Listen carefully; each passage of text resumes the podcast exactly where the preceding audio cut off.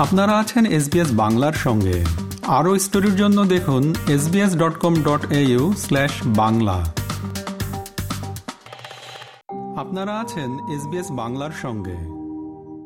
অধ্যাপক ডাক্তার আজিজ রহমান একজন জনস্বাস্থ্য বিশেষজ্ঞ এবং মেডিকেল ডাক্তার। তিনি বর্তমানে ফেডারেশন ইউনিভার্সিটি অস্ট্রেলিয়াতে রিসার্চ অ্যাডভাইজার এবং জনস্বাস্থ্য বিভাগের প্রধান হিসেবে কর্মরত আছেন। অতি সম্প্রতি ডাক্তার আজিজ জনস্বাস্থ্যের অধ্যাপক হিসেবে পদোন্নতি পেয়েছেন এবং তিনি অস্ট্রেলিয়াতে বাংলাদেশি বংশোদ্ভূত প্রথম জনস্বাস্থ্যের অল্প বয়সী অধ্যাপক। তার এই অর্জন আমাদের বাংলাদেশি কমিউনিটিকে করেছে গর্বিত। অধ্যাপক ডাক্তার আজিজ অস্ট্রেলিয়া এবং আন্তর্জাতিক অঙ্গনে দীর্ঘদিন থেকে জনস্বাস্থ্য গবেষণা প্রোগ্রাম এবং একাডেমিক হিসেবে কাজ করছেন। বিশেষত তিনি অসংক্রামক রোগ প্রতিরোধ ধূমপান, মানসিক স্বাস্থ্য, অস্ট্রেলিয়ার মাইগ্রেন্ট কমিউনিটি এবং সুবিধাবঞ্চিত জনগোষ্ঠীর স্বাস্থ্য নিয়ে গবেষণায় নেতৃত্ব দিয়ে আসছেন। আজ আমরা অধ্যাপক ডাক্তার আজিজ রহমানের সাথে কথা বলব জনস্বাস্থ্য পেশা, এতে কাজের সুযোগ এবং অন্যান্য জনস্বাস্থ্য বিষয়ে।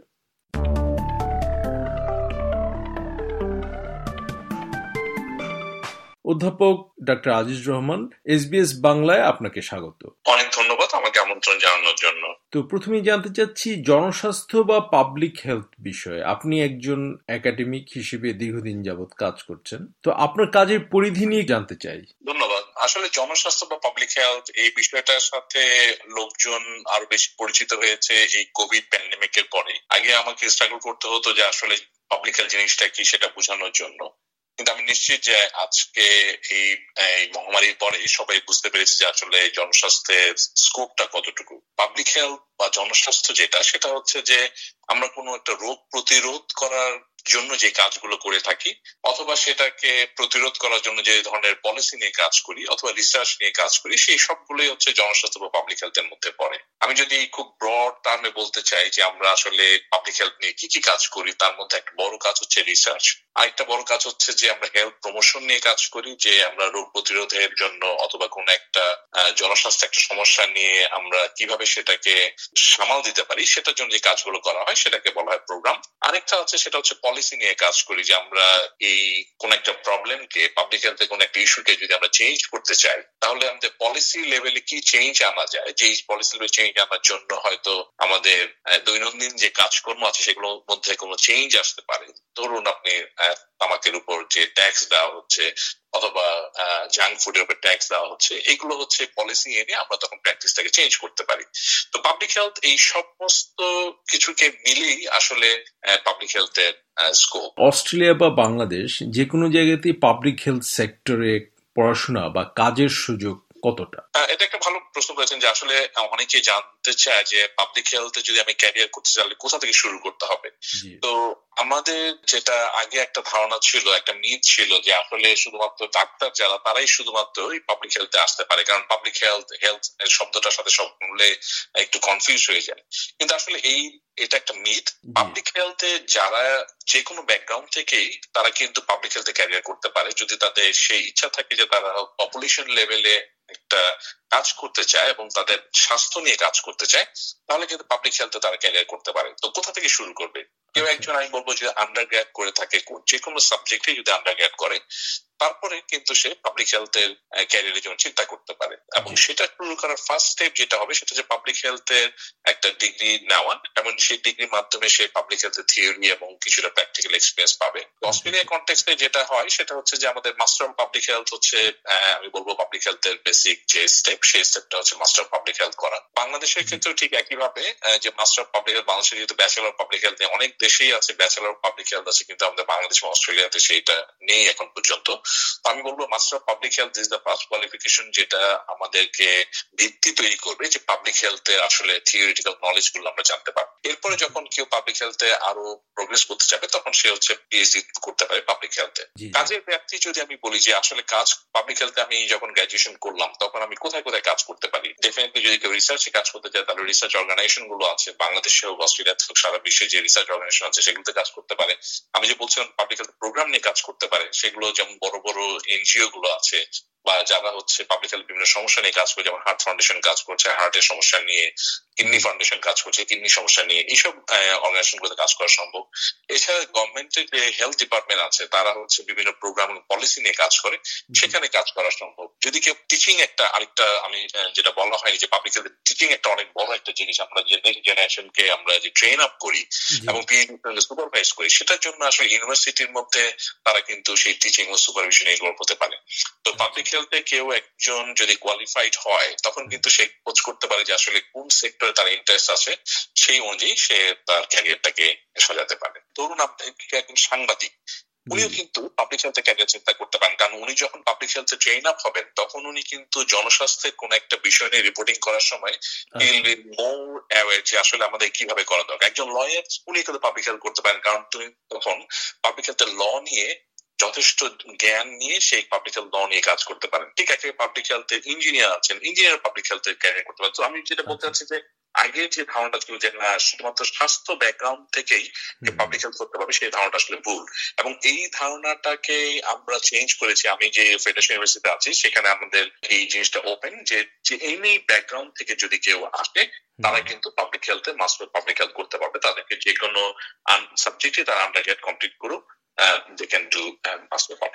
বাংলাদেশ থেকে ধরা যাক কেউ যদি পাবলিক হেলথে পড়তে চায় অস্ট্রেলিয়াতে তাহলে তার কি কি যোগ্যতা দরকার হয়? যে কোনো অস্ট্রেলিয়া যে কোনো অস্ট্রেলিয়ান ইউনিভার্সিটিতে যদি কেউ মাস্টার পাবলিক হেলথ করতে চায় তাহলে যে যোগ্যতাটা দেখা হয় সেটা অস্ট্রেলিয়ান ইকুইভ্যালেন্ট ব্যাচেলার ডিগ্রি সে কমপ্লিট করেছে কিনা।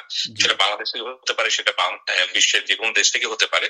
তো বাংলাদেশ থেকে আমি বলব যে আন্ডার গ্রেড কেউ যদি কমপ্লিট করে যে কোনো সাবজেক্টেই কমপ্লিট করে যদি কেউ অনার্স করা থাকে দ্যাটস ফাইন যদি অনার্স করা নাও থাকে বাংলাদেশে যেহেতু আন্ডার গ্রেডটা আমি যদি বলি মেডিকেল সে পাঁচ বছরের ইঞ্জিনিয়ারিং থেকে একেবারে চার বছর তো তাদের সেই আন্ডার গ্রেডটাকেই কিন্তু ইকুইভ্যালেন্ট ধরা হয় অস্ট্রেলিয়া ব্যাচেলার ডিগ্রি এবং এরপর হচ্ছে আইএলটিএস এর একটা রিকোয়ারমেন্ট থাকে, বিভিন্ন ইউনিভার্সিটিতে সিক্স পয়েন্ট ফাইভ থেকে শুরু হয় সেভেন সেভেন পয়েন্ট ফাইভ পর্যন্ত সেই রিকোয়ারমেন্টটা থাকে। এই দুটা রিকোয়ারমেন্ট যদি ফুলফিল করে, তাহলে কিন্তু তারা এলিজিবল হয়। To apply for master public health এরপরে তো ভিসার জন্য এবং অ্যাডমিশনের জন্য একটা লেটার অফ ইন্টেন্ট দিতে হয় যে আমি কেন করতে চাচ্ছি। এবং সেই জিনিসটা যদি জেনুইন হয় তাহলে ইউনিভার্সিটি থেকে অফার পাওয়াটা খুব একটা কঠিন না। সম্প্রতি Australian Institute of Health and ওয়েলফেয়ারের একটি রিপোর্ট থেকে দেখা যায় যে মাইগ্রেন্ট কমিউনিটির মধ্যে আমাদের বাংলাদেশিরা সবচেয়ে বেশি ডায়াবেটিস এবং হৃদরোগের ঝুঁকিতে আছে। একজন জনস্বাস্থ্য পেশাজীবী হিসেবে বিষয়টা আপনার কাছে কতটুকু উদ্বেগের? আমার মনে হয় এটা একটা অনেক বেশি একটা উদ্বেগের জিনিস। কারণ হচ্ছে যে বিশেষ করে যদি বাংলাদেশি মাইগ্রেন্টদের মধ্যে এই ডাটা থাকে যদি এখনও ডাটাটা রিলিজ হয়নি কিন্তু as a general Bangladeshi migrant বলুন আর ভারতীয় মাইগ্রেন্ট বলুন অথবা অন্যান্য মাইগ্রেন্ট বলুন তাদের মধ্যে কিন্তু এই রিস্কটা থেকে যায়। বিশেষ করে এই যে আপনি বললেন ডায়াবেটিস হৃদরোগ এই যে নন কমিউনিকেবল ডিজিজ এগুলো কিন্তু আগে ডাটাতেও দেখা গিয়েছে যে মাইগ্রেন্টদের মধ্যে এই প্রবণতাটা অনেক বেশি। এখন এটার পিছনে অনেক কিছু ফ্যাক্টর কাজ করে। যেমন আমরা যখন মাইগ্রেট করি অস্ট্রেলিয়াতে তখন কিন্তু আমরা অনেক কিছুই আমাদের সোশ্যাল কালচারাল নর্ম যেটা আমরা বাংলাদেশকে ছিল সেটা কিন্তু আমরা সাথে নিয়ে আসি। আমরা কিন্তু রাতারাতি এটা চেঞ্জ হয়ে যায় না। ইট টেক্স টাইম যে আমরা আসলে কতদিন থেকে অস্ট্রেলিয়াতে আছি আমরা এই কালচার আসলে কতটুকু অ্যাডাপ্টেড হচ্ছি। আমরা যখন ওই কালচারটা নিয়ে আসি তখন কিন্তু আমাদের অনেক কিছু ভালো গুণও নিয়ে আসে এবং অনেক কিছু খারাপ গুণও নিয়ে আসি। তো সেগুলোর মধ্যে যেমন আমরা বলি যে রিস্ক ফ্যাক্টর বলি যে আচ্ছা এটার জন্য এই রোগটার জন্য বিশেষ করে এই অসংক্রামক যে রোগগুলো আছে ডায়াবেটিস বলুন হার্ট ডিজিজ বলুন সেগুলোর পেছনে কিন্তু লাইফস্টাইল একটা ইম্পর্টেন্ট ফ্যাক্টর এই লাইফস্টাইল যে ফ্যাক্টরগুলো সেগুলো কিন্তু আমরা অনেক সময় যে এখানে আসার পরে ভালো হতে পারে খারাপ হতে পারে। ধরুন আমি আগে সিগারেট খেতাম না বাংলাদেশে এখানে আসার পরে আমি সিগারেট খাওয়া শুরু করলাম। আমি আগে হয়তো আনহেলদি খাওয়া খেতাম না এখন এসে আমি হেলদি খাচ্ছি। এটা যেমন পজিটিভ ঠিক উল্টাটাও কিন্তু হতে পারে। আমি আগে হেলদি খাওয়া খেতাম এখন হচ্ছে আমার জীবনযাত্রা এতই ব্যস্ততা যে আমি আনহেলদি খাওয়া খাচ্ছি। আরেকটা ইম্পর্টেন্ট বিষয় আমি যেটা বলব সেটা হচ্ছে আমাদের বাংলাদেশের মধ্যে অবশ্যই এটা সোশ্যাল কালচারাল একটা নর্ম যে আমরা প্রতি উইকেন্ডে দাওয়াত খাচ্ছি। আমরা কিন্তু সেই পরিমাণে কিন্তু আমরা ফিজিক্যাল অ্যাক্টিভিটি কিন্তু করতে পারছি না। এই যখন আমরা ফিজিক্যাল অ্যাক্টিভিটি করতে পারি না তখন কিন্তু এই অসংক্রামক রোগগুলো কিন্তু অনেক বেশি হবে। আরেকটা জিনিস আমি যেটা বলতে চাই সেটা হচ্ছে যে আমাদের যে কোন একটা অসুখের একেবারে খুব সিরিয়াস অবস্থা না হওয়া পর্যন্ত কিন্তু আমরা ডাক্তারের কাছে স্বর্ণপন্ন হই না। যে আমি ধরুন আমার ব্লাড প্রেশারটাকে আমি চল্লিশ বছর হয়ে গেছে আমি কি ব্লাড প্রেশারটা রেগুলার চেক করছি? আমি যখন চেক করতে যাচ্ছি তখন হয়তো আমার ব্লাড প্রেশার অনেক বেশি। কিন্তু আমি যদি এটা আগে থেকে একটু সচেতন থাকতাম যে আমার এখন বয়স হয়েছে আমার ফ্যামিলিতে একটা হিস্ট্রি আছে হাইপার টেনশনের আমার ফ্যামিলিতে হিস্ট্রি আছে ডায়াবেটিসের তাহলে আমি একটু সুগারটা চেক করি আমি আমার ওজনটাকে নিয়ন্ত্রণ করি। কারণ হচ্ছে যদি আমার ফ্যামিলি হিস্ট্রি থাকে তাহলে কিন্তু আমার রিস্ক অনেক বেড়ে যাচ্ছে। এই অসুখগুলো হওয়ার।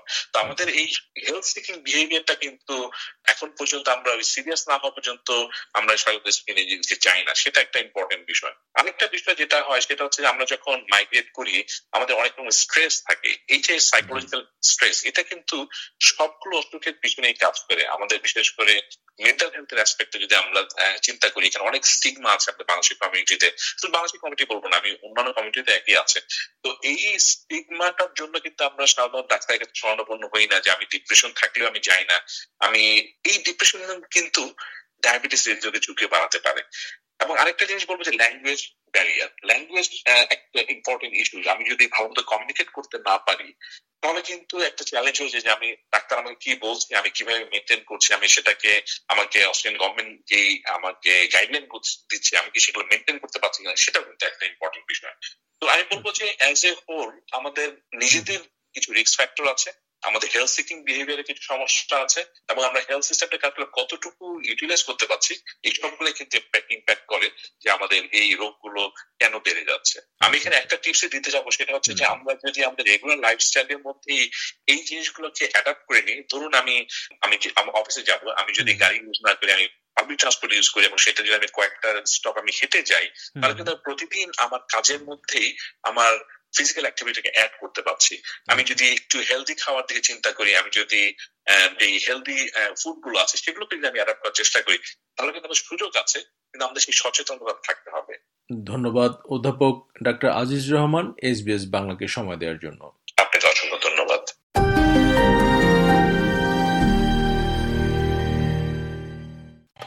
আমাদেরকে লাইক দিন শেয়ার করুন আপনার মতামত দিন। ফেসবুকে ফলো করুন এস বাংলা